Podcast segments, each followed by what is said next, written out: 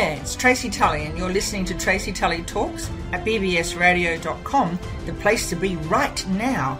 Streaming live with another 60 minutes of thought provoking topics, sharing with you conversations that are relevant today, tomorrow, and in the future. Join me each week on Thursday mornings at 10 a.m. Australian Time, AEST, 5 p.m. Wednesday PT. Hello, Los Angeles. If you missed the live show, jump onto your favourite podcasting platform and you'll find me on Tracy Tully Talks. We do have some adult language, so if you have some little ones around, pop on your earphones.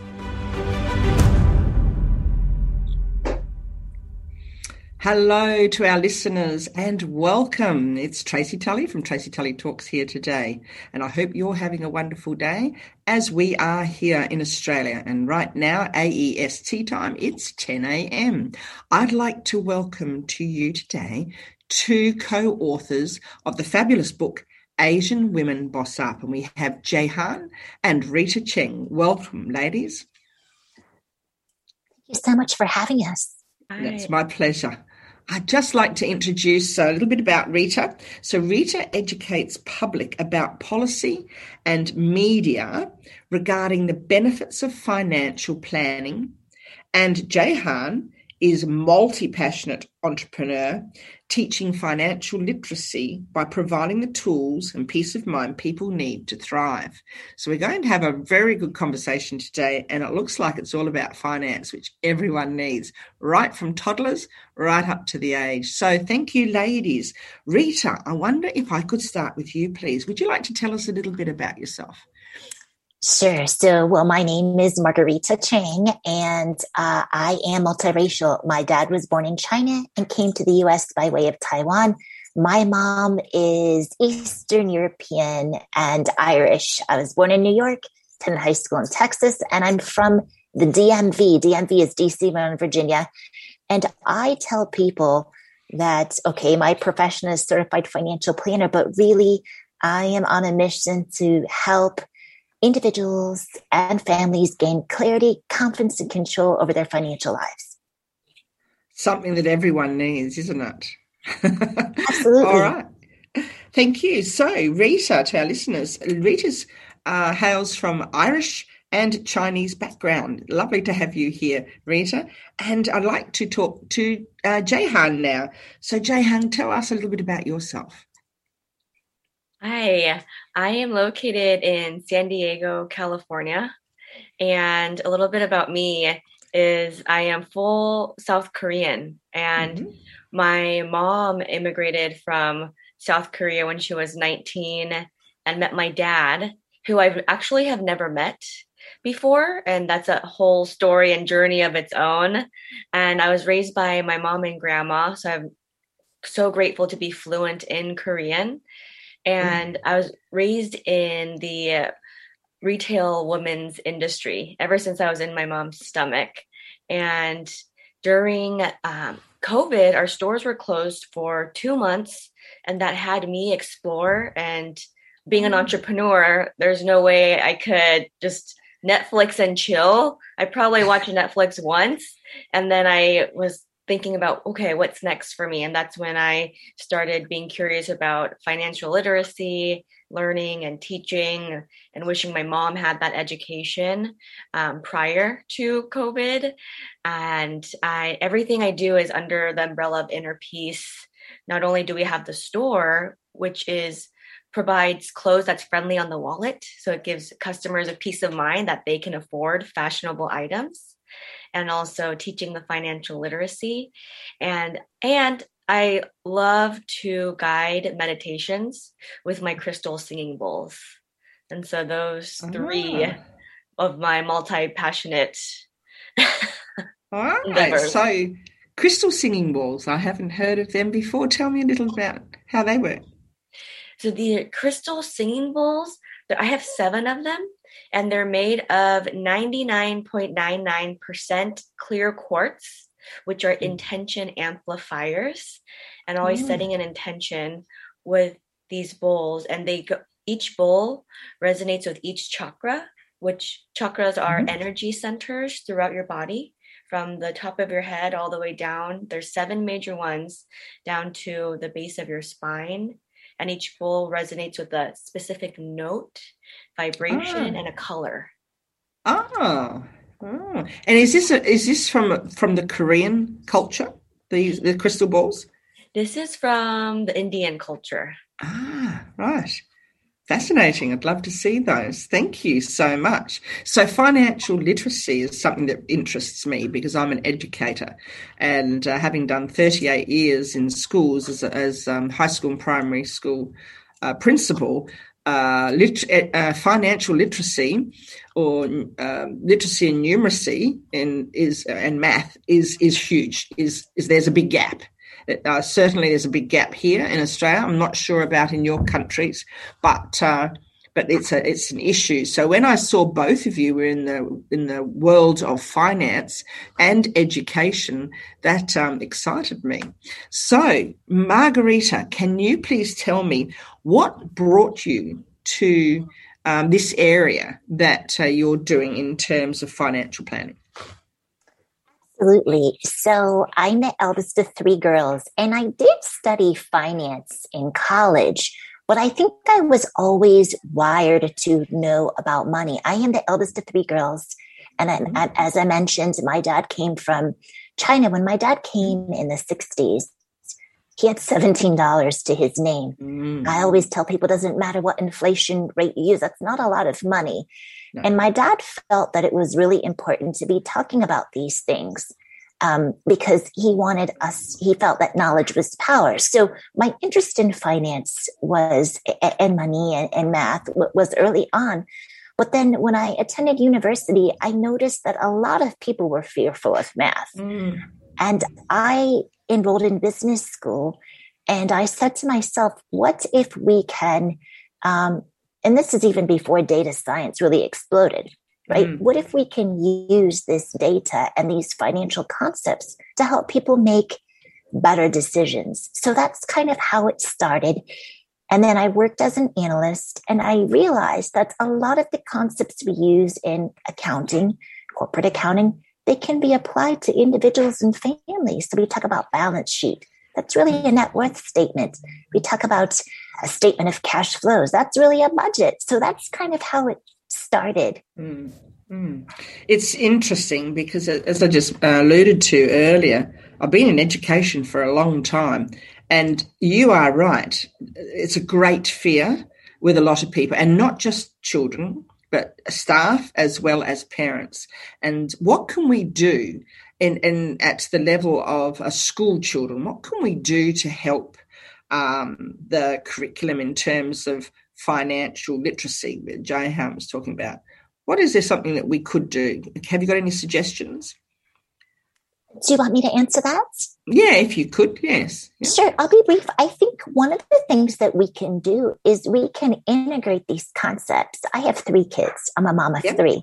And yes. I think when, for example, when we're teaching percentages, make it relevant, mm. um, give real life examples.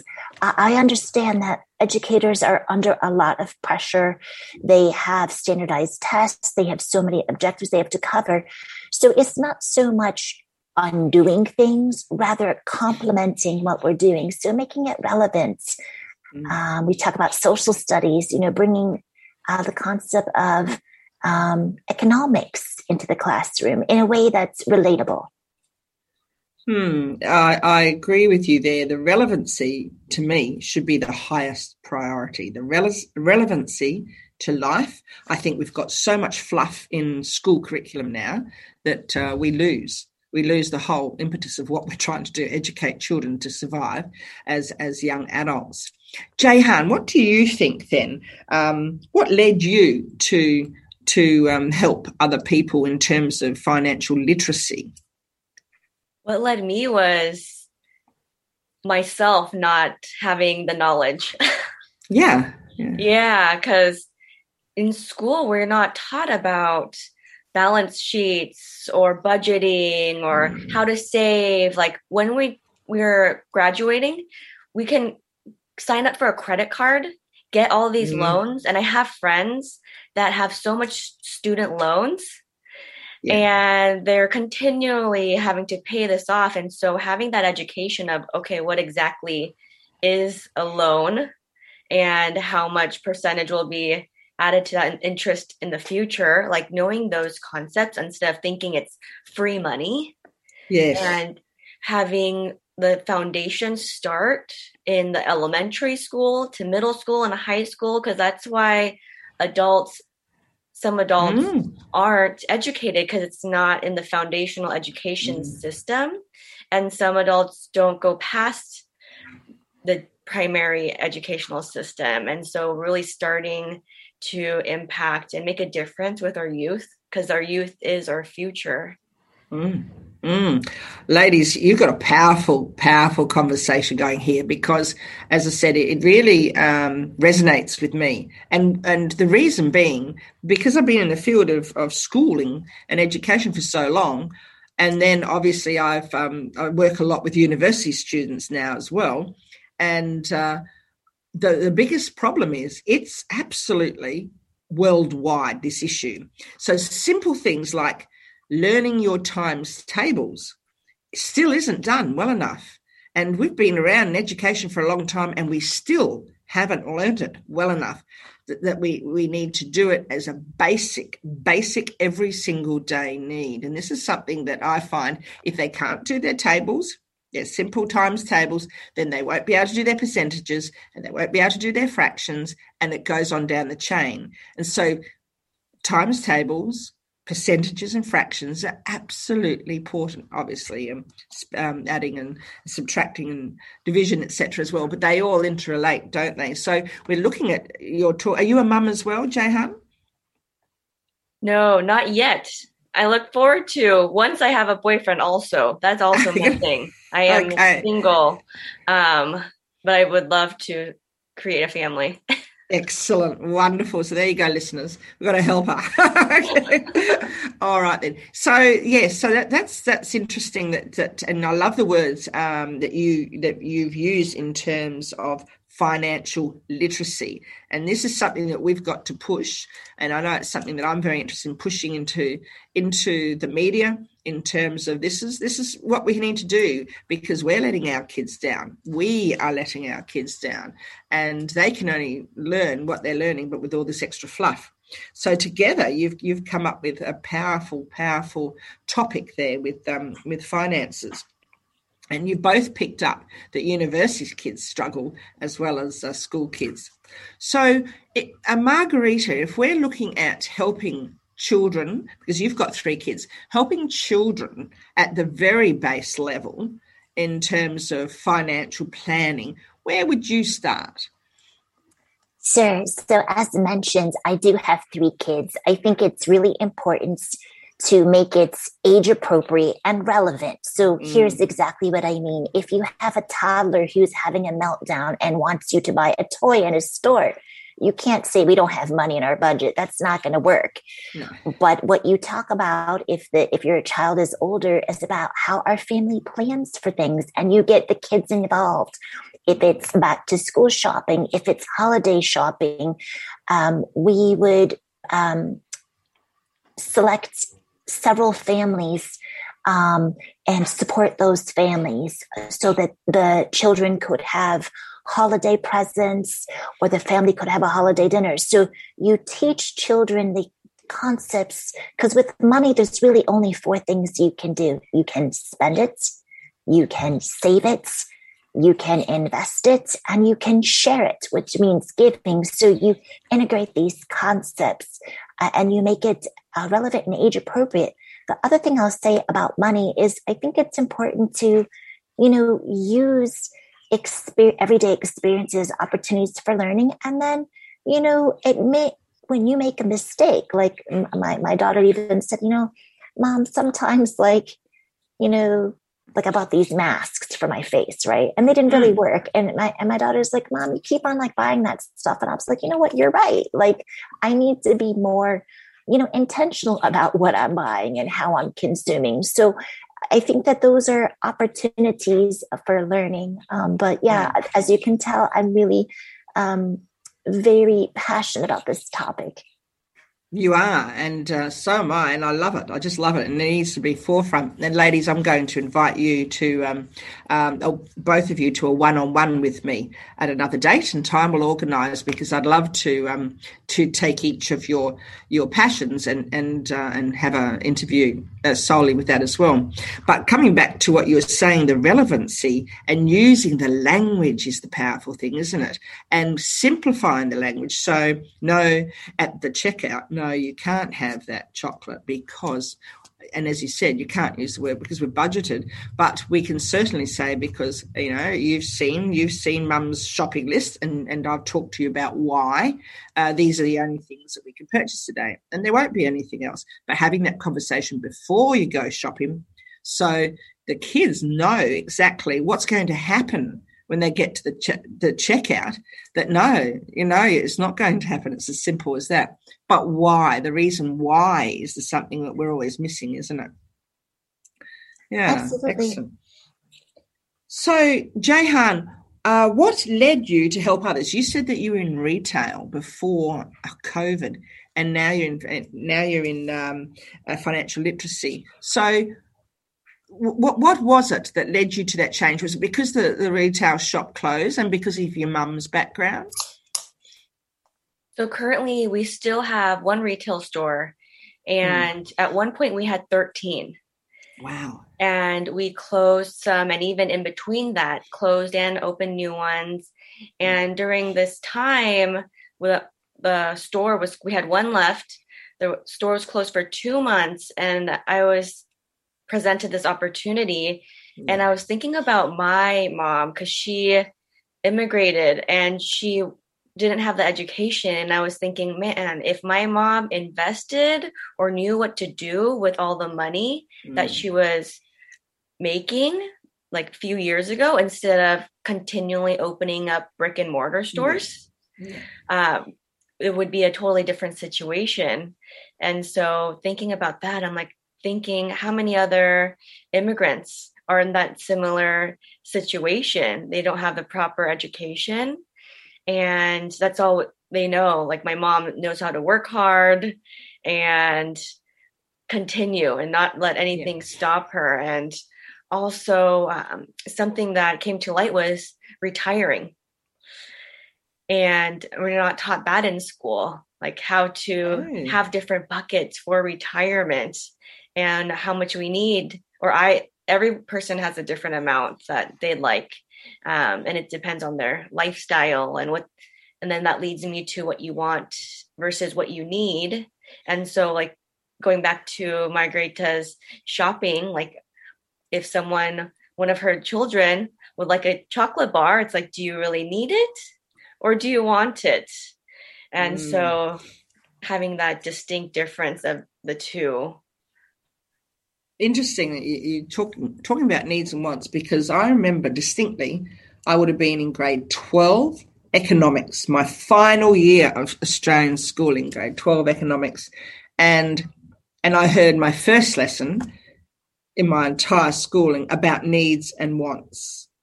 So it took that long to have that, that, lesson.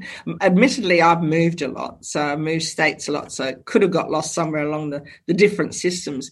But it's the needs and wants that need to be discussed at a very young level with children, isn't it? And then and then knowing what the consequences of needs and wants are, but particularly with the boundaries of needs and wants. And and I hear what you're saying with your mother. She continued to purchase more stores more brick and mortar stores. And if she hadn't have done that and put her money into an investment, um, she may have been way more successful. And so the consequences and then the boundaries is another thing that I'm hearing you saying as well. How does she respond to to that? Your, your discussion about this. She is supportive in anything that I do. Mm. And so any way that I can be of service, because I love to, like, what I really love to do is connect people and be of service to others, whether it is through finance or meditation or um, finding a perfect outfit. It all aligns. And something I've taken on in the store is having um, Zoom since everything's yeah. not everything. Most things are on Zoom. Um, we've had Zoom events where we have educational events, and we'll continue to do that. I love it. I love it. I think uh, it's certainly changed the whole mode of education, hasn't it, for everyone? It, as long as people have got a computer, in all fairness, that's not a cheap article, got a computer or a phone, and Zoom is free, and, and internet, that they can learn pretty well anything nowadays, can't they? But once again, it's the delivery of the education and it's the use of our language. And I know, ladies, that you've got that on tap the use of the language to help people to educate them. Margarita, getting back to you, what makes your business unique? Sure. So I do financial planning and investment management, and I know a lot of people do that. So that's not that unusual, but I have flipped the conversation. Mm. And here's what I mean by that. Typically, the conversation is okay, how much money do you have? Do you have half a million? Do you have a million? Do you have three million? And from that, you turn over the portfolio and you pay someone to give you advice. It's a little bit different. I actually don't take people's money unless we do mm. financial planning. And so that removes a lot of barriers. So for people maybe who are younger that you know don't have a portfolio to turn over to you but they want advice, they can still pay for it. It's just the method of payment is different. The other thing is mm. people are fearful if they've lost money or they mm. have money in a business and they just want advice. So I would say um, what makes my business different is it really does focus on the people, mm. people first, their priorities, the financial plan, and then the portfolio is last. All too often, people start with the portfolio, but they forget that there's people behind the portfolio. Lovely. And I, I hear you. And uh, I'm, I'm, speaking to my son, who's 25, and I'm talking to him at the moment about uh, the necessity of him uh, looking to per, uh, looking to um, buy a house and use. We have a first home owners program here in Queensland, and I said to him, you, have now got permanency in work." Uh, and it's taken him a long time to get that permanency, so it's quite precious. Uh, but even though we know permanency doesn't really mean anything, but I said to him, you really need to start thinking now about an investment. And if you can live in your house and rent the other rooms, then you're able to you're able to pay off your loan and still keep working and uh, and it and it will work. But you've got to have these conversations, and that's the important part. So your unique your unique point there in your business is you've actually focused on people and having the conversations with the people first so that they feel um, they feel less inhibited about talking about money or lack of it and so that you're actually then teaching and moving them to the point of financial planning but with a, a conversation that's more palatable or easy for them to understand user friendly uh, conversation yeah. Absolutely. Removing a lot of judgment and a lot of barriers because I realized that business model, there's nothing wrong with it, but it might not appeal to everybody in every situation. I'd say 100% people. yeah, anyone who hasn't got a couple of million stashed in the back, I'm sure it would appeal to them. Well done. Thank you. Now, Jahan, what makes your business so unique? Because you've got a few different things happening there, haven't you? Yes, I have a few different things. And so, starting with my, the clothing store, uh, we've to, this August will be 23 years in San Diego. Yeah. And COVID didn't stop us, and it's only elevated us to really work with our community. Like our community, we've gotten closer, mm. and I have so many creative friends like we're creating co-creating um, events together and how we can support each other and with the financial literacy we are my financial firm supports middle america and goes through financial concepts first and then goes into whatever it is that they need and then with my sound meditation journey this is something that I also love. And it's providing that space for people to really take a moment and connect with their mind, body, and spirit and be at peace. And is that suitable for children as well, do you think, or only adults? The sound meditations? Hmm. It is suitable for children as well. Excellent. So once again, I, I, you know I love hearing that sort of thing because I've been watching children for a very long time in classrooms, and I find that's what's lacking. And it's interesting. I've just read the data this week, uh, the data on on the children's report here in uh, Australia, and it's quite quite frightening because the kids say the biggest biggest area of of their um, their concerns is their uh, stress and anxiety. So this is this is down, you know, right down for the little ones who've been surveyed, right up to the eighteen year olds. So we've got a huge portion of um, people, uh, young children, and and teenagers who have been surveyed, and they're saying the same thing.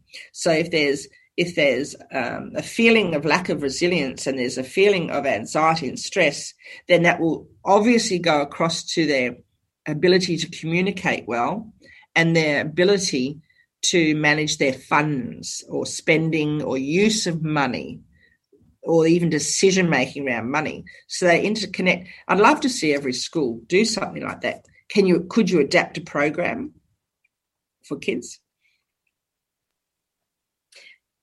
Adapt a program to integrate the mindfulness. Yes, yes, yeah. In a classroom, could they? Could there be something they did every day for you know, a, a period of time? It depends on the school system because one of my friends, she's a fourth and fifth grade teacher. Mm. And she started to incorporate that, but then her principal mm. wasn't aligned with that. And so mm. she took that out because she's also a yoga instructor. And yes. so she brought in breathing, and that wasn't in the curriculum. And so yeah. I think it depends on the school. Um, and she actually did invite me to speak with her fourth and fifth grade students about finances. Mm. And it's incredible what they already know at that young of an age. Yeah. Ah, good, good. So, coming back to the first part of the conversation with breathing, breathing is the basis for everything in life. So, it's a sad, sad principal that doesn't recognise that. And yes, it is in the curriculum. It's, um, you know, it's it's in the English curriculum, even just the pausing at the end of a sentence and commas. So, what a shame that principal didn't see a brilliant opportunity in front of them to help their kids and center themselves in their thinking and calm them down as as one. I loved your word co-creation too. So it's a little bit of co-creation, isn't it? So that's a shame. But uh, I think I'd have to shoot that principal down in terms of saying, well, it is in the curriculum. It's also in the drama curriculum. It's also in every assessment piece because most assessment pieces in Australia, and I'm sure across the world, have at some point a, a talking part where a student has to present and in the littlies, they have to stand up and, and present in the morning, don't they? And have to show and tell. I don't know what if you have anything like show and tell in the US, but definitely here in Australia. So that's breathing. That's controlling their breathing to speak confidently. So um, yeah, keep pushing that that agenda because breathing is the be all and end all. I believe it's it's the first, it's the start of confidence. If you can breathe, you can control yourself and your emotions when you breathe and calm yourself down. Everything else is going to work really well, and that's with your meditation as well. Margarita, how did you know that um, that your business would would that? How did you know that? Um, helping people what was going to be your passion what what what triggered that off at what stage Sure. Well, uh, in at the university, I um, studied finance and East Asian language and literature, and I know so many people were intimidated. I didn't necessarily know that there was a discipline of personal finance, so I studied the corporate finance track. And I realized that when you can explain things to people in a way that um, is free of judgments and allows them the opportunity for self discovery, um, it allows them, it's not my money. I'm just facilitating the conversation and, and, guiding them. In some ways, it's very much like meditation. It's the journey, and you take them and you find out what is important to them. So I think my aha moment was when um, clients told me, they said, you know, Rita, we don't feel like we pay you enough. I'm like, what do you mean? They're like, because we feel like we not only are we on track to reach our goals, but we fight less as a couple and we feel more centered and um, at peace with our money. I, I, don't worry that my husband wants to buy a new iPad and he doesn't worry that I like to go to the spa because we plan for that. It's mm. in our budget. So we have better um, relationships with one another yeah. and with money. So I think that's what helped me realize that um, what I was doing was meaningful. Oh, I love it. Yeah. And it's true, isn't it? Because I hear, uh, well, in in my businesses with clients, it's the same. Money seems to be the crux of, of a lot of um, um, poor relationships that worry about money or where they're going to find the next dollar or who's spending more than the other or it goes on and on and on. But money is is a big issue, and as far as I'm concerned, I think it's as equally as important as breathing. so communication, co-creating, uh, breathing. So yes, um, that's really good. What about yourself, um, Jehan? When did you know? When did you know that um, your passion was going to be helping people? Because you've been in the re- retail for a long time. Was it COVID or was it long before that? It was before. So two in 2018 i kept getting these pings of i'm here to do more than just be a retail store owner there, there's yeah. something more to life than this and i know that um, whatever i put my mind to i can achieve like i um, obtained my real estate agent license because i was going to go into real oh, estate good. And then I tried that and that wasn't for me. And then my aunt had assisted care for the elderly. And so I obtained that license and I was continually doing things that other people suggested. And so whatever I do, I know that it's going to help people and be of service in some way. And I'm I'm still continually on this journey of discovery. And one main catalyst was this program through Landmark. And yeah. have you heard of Landmark? Well, the Landmark in Australia is actually uh, like a um, an agricultural um, company, so it's in sheep and wool. Oh, okay. It's definitely so, no, not in sheep no. and wool. Tell us in, more. It's in personal growth and development. Ah and it is in Australia as well, in Sydney and Brisbane. And mm-hmm. through this program, it's really elevated um, the way I am and being. Like, there's no way I would be able to have the confidence and courage to even be on a talk show yeah. like this. And yes.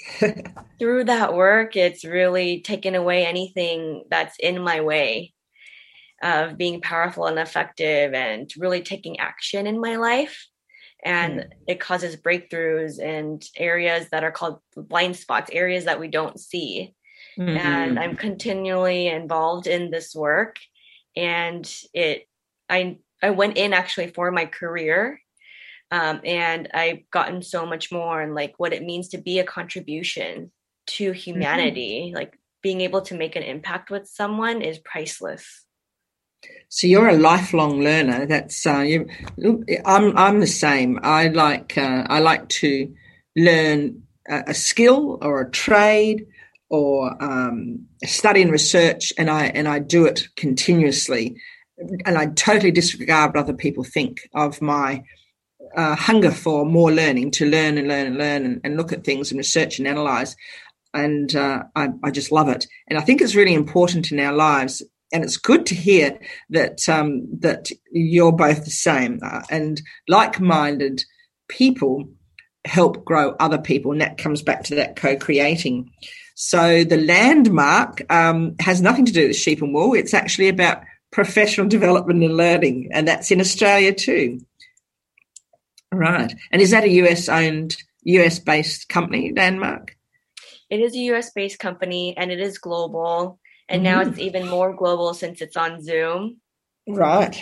Okay. So, for our listeners today, if you are interested in uh, Landmark, it's a professional development program for businesses, business coaching. Is that correct? And personal. You don't. It doesn't have to be just business. Yeah. Um, it's personal as well, and I'm happy to connect with anyone that's interested in learning more about it. Excellent. So, would you tell our listeners then how they could find you? Where would they find you?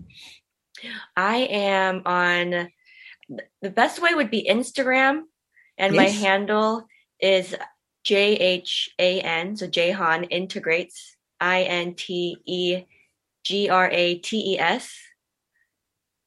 Or if those people don't have Instagram, also my email is Jessica, J E S S I C A, at closetsignature.com. Mm, that sounds good. This this is your retail store. That's my retail store.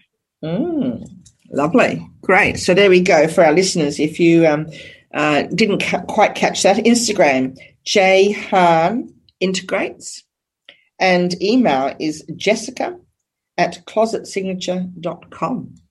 Thank you, Margarita. So uh, tell me the challenges as an entrepreneur. Sure. Well, I think one of the challenges is, you know, how do you grow your business without compromising the client experience? You know, you don't want to just grow for growth's sake. Um, and I'd say another challenge is, you know, allowing someone else's definition of success to define your mm. definition. So I would say that those are um, two challenges. Um, that's a good one. The competition one is is is big, isn't it? And I, I I've been speaking to some people lately about um, two two unions in uh, in a profession here in in Queensland in Australia, and one is over a hundred years old, and one is brand new. And the attitude for the old one, the traditional one, with the new one coming, is quite sad because it's almost like schoolyard bullying, uh, and uh, the conversations. Are, I, and for me, I reflected driving home last night because I have a few long, long hours driving, and I reflected on why, why people are so petty about these sorts of things that um, that they feel that competition is going to hurt them because actually it's such a big world it actually won't hurt them. And in fact they could learn more. And for the new kid on the block I think they've got I think they've got the better deal because they've got the opportunity to see what the gaps are and to grow and to uh, to massage the association or union uh, with what is needed right now. And uh, so it's like a big paradigm shift for something that's over 100 years old that's probably very weighty and heavy and traditional and not that probably really effective uh, now if they're going along the same way. And then you look at something that's new. So, Margarita, you'd be um, a lifelong learner too, wouldn't you? Absolutely. I think that I am a connector, and the more we connect, the more we learn, and the more we learn, the more we grow. So it's this uh, continuous cycle. And, you know, sometimes we also are unlearning. We are unlearning um, you could say bad habits, but maybe this is what I say. Maybe mm. what we did was the best we did with the information we had. So I always tell people, yes, I am a lifelong learner, but sometimes I have to unlearn things that no longer serve me well. I like that. I really do like that. And and owning it and being honest about it, unlearning. That's the, not a word you hear off very often, is it? But I love it. Imagine if we use that in schools. And I think, you know, we've done some big things here in Australia, no doubt you would in the US in terms of kids' lunch boxes, for example. What's in the lunchbox and uh, what they're taking to school. I remember the first school that um, that I went into that that had Coke machines, cans of Coke, bottles of Coke and, and Coke machines throughout the school. It was a very large um, school in terms of um, area and there are a lot of Coke machines. And as soon as I stepped onto the school grounds within the first week, I said, out they go. Because my concern was learning and obesity. And I copped a lot of bullying from everyone for doing that. The owner, in particular, he, he never let me forgive it for years and years and years. Um, the kids wanted their Coke. Um, and then the, all the sporting bodies that use the school grounds over the over the holidays and, and weekends for sports. No one was happy with me at all. The only person that actually benefited from the Coke was the guy who owned it. And so unlearning, teaching, teaching that whole community to unlearn that fact they did not need Coke. It was an interesting, it was an interesting journey. It took me over 10 years. And I had battles with my colleague who was the principal on the same grounds who refused to um, remove the Coke machine from uh, their their site. And of course, my kids used to try and sneak in, but they'd have to pass my window to sneak in. I'd jump out. What are you doing? Don't need Coke. You're not having it going back. So unlearning is very powerful. I love the language, ladies, you're using. So let's get to the book Asian Women Bossing Up. Asian Women Who Boss Up. So, as a co author, Jahan, what what led you to to writing your chapter for that book? As a co-author, what led me to writing my chapter was really getting back to my roots because where I am in San Diego, I grew up in a, the suburbs, mainly Caucasian, and I I felt disconnected. At the mm. same time, I'm so connected because. Sorry, sorry. No problem. Keep going. Yeah. At the same time, I was so connected because I still talk with my mom and grandma and eat Korean food on the regular, like daily, and speak Korean. And just because I wasn't surrounded by Asians doesn't mean I'm not Asian. Mm, and mm. so I thought I had this disconnect when I really had this connection still and my chapter is about health and well-being and taking care of yourself. And i really am such an advocate of also being curious about life like trying things out. And you have no idea what will work and what doesn't work. Mm. uh, and then i also speak about um, part of it is about my dad. So I mentioned in the beginning where I've never yes. met my dad. Um, and through my journey of self discovery, it's a question mark over my head. He's half the reason why I'm here. And so I actually went on a search for him mm-hmm. and found him. And the response isn't the response that I had I would have wanted and yeah. not allowing that response to stop me from whatever I I'm up to, and because his response yeah. is not about me, it's whatever is going on over there. Yeah, yeah, yeah. So you still haven't met him? No, I haven't met him. He had said that he doesn't want to be in communication or hmm. contact. Mm. And I did my part, and I'm taking yeah. that as a no, not now.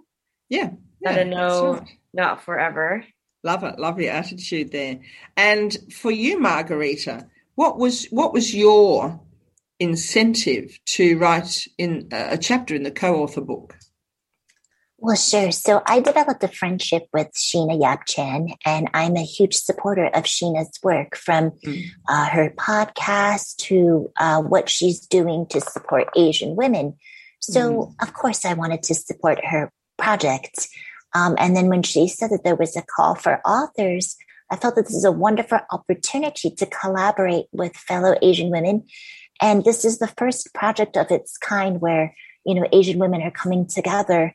And, you know, it's important. Everyone's voices need to be heard and their stories shared. So to be part of that pro- project um, is truly an amazing opportunity. I think it's fabulous. I really do. I really, really do think it's just wonderful. I'm very excited about it. And as I said, uh, I want to offer every single co author a one on one interview because it is important. It's very important. And uh, I, I can never understand why people um, have to single others out in in um, regards to their race or their culture, etc., or where they live. And uh, to me, you know, we women, if we band together without borders, and uh, we we we band together for the common good of of each other, it's got to be a positive and especially for learning and especially for passing on that conversation with younger people and the beauty of this these this radio station and the beauty of uh, having zooms and having youtube etc and videoing is that we can actually capture your voices your thoughts and for the first time ever we're really doing it aren't we as a, as a cohort and especially yourselves in this book, Asian Women Boss Up. That that is a, a new, a new, um, a really new step, isn't it, in the right direction to educate people. What about yourself, Jahan? I, where will you take it now? Sorry. Where, where, where will I take it now? Mm. Um, continually being heard and connecting and sharing my story and also collaborating like margarita is such a supporter of others like yeah. i love her supporting spirit and the more we band together and work together the bigger the voice we'll mm. have and the book launch actually came in during the time of um, violence against mm. asians and mm. so talk about perfect timing in a sense because as Asian women, sometimes we are known to not speak up, and mm. now we are able to have this platform with the book and our sisterhood to be able to work together and be a voice and be heard. Powerful stuff, isn't it? I love it, and and you're right. Is, isn't it amazing how the two the two didn't collide? But the two sort of came into sync because the, this racism's been around forever, for absolutely everyone in Australia, uh, and uh, and no doubt all over the world. And uh, I think um, one of the big things is the best way to to help people understand it is to speak about it and speak about it and speak about it and speak about it in a positive way and show yourselves especially as great role models and especially to our younger children who need to be influenced. Because some people as they're older they're not going to change their minds. They, are going to choose not to.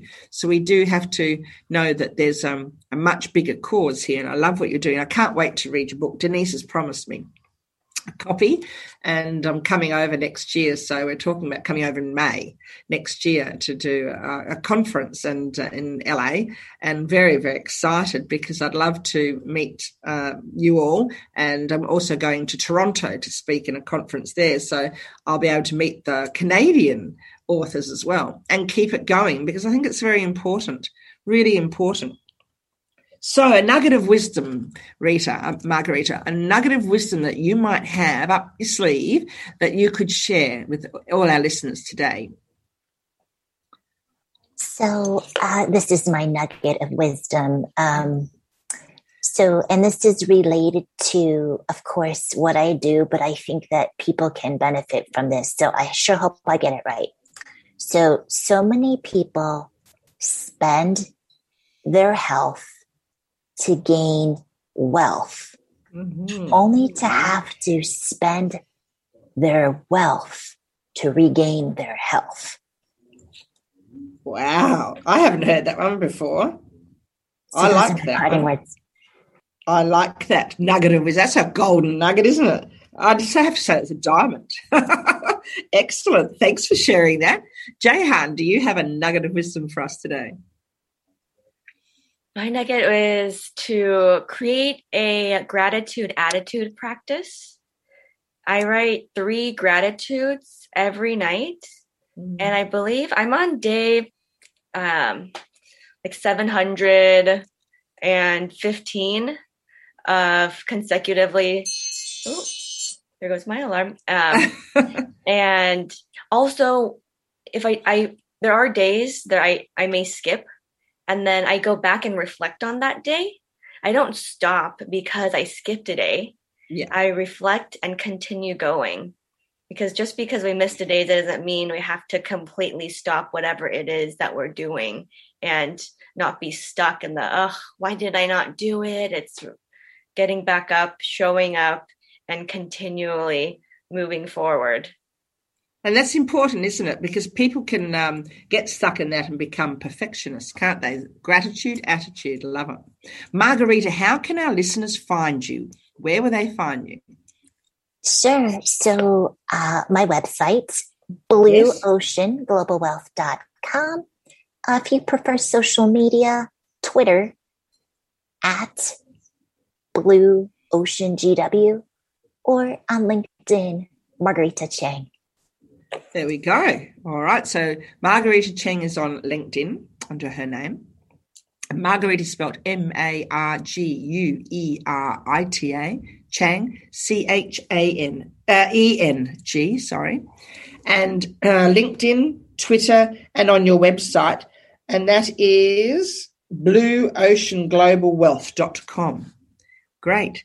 So, ladies, where can our listeners find your book? Um, find, um, so we each have our own website and they can find the book on closetsignature.com. Yes. What about Amazon? Could they go to Amazon and find your book as well, or uh, mainly through your own individual um, platforms? They can also go find it on Amazon as well. Yeah. Excellent. We, yeah.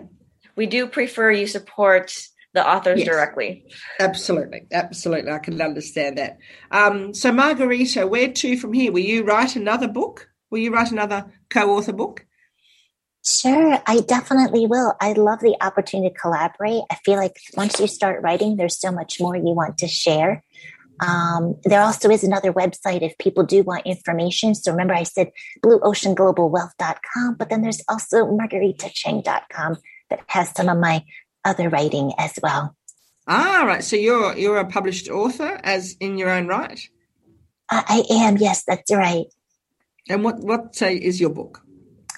Well, I mean, I'm published uh, personal finance, so I've written chapters in other books, but I also yeah. write for Market Watch, Kiplinger, um, CNBC. So um, I put my content out there to help people.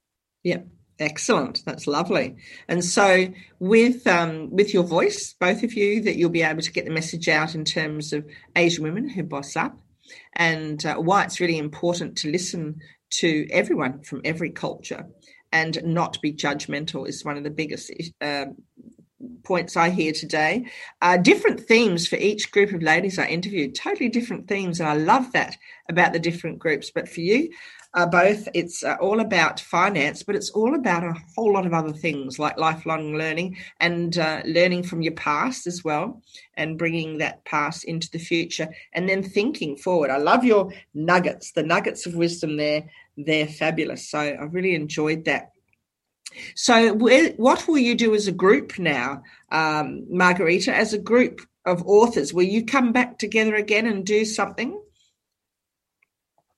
Well, I think we, it is sisterhood. And what I really like about this is I think that we've developed uh, many lifelong friendships. So I think there's opportunity for us to collaborate on other projects as well.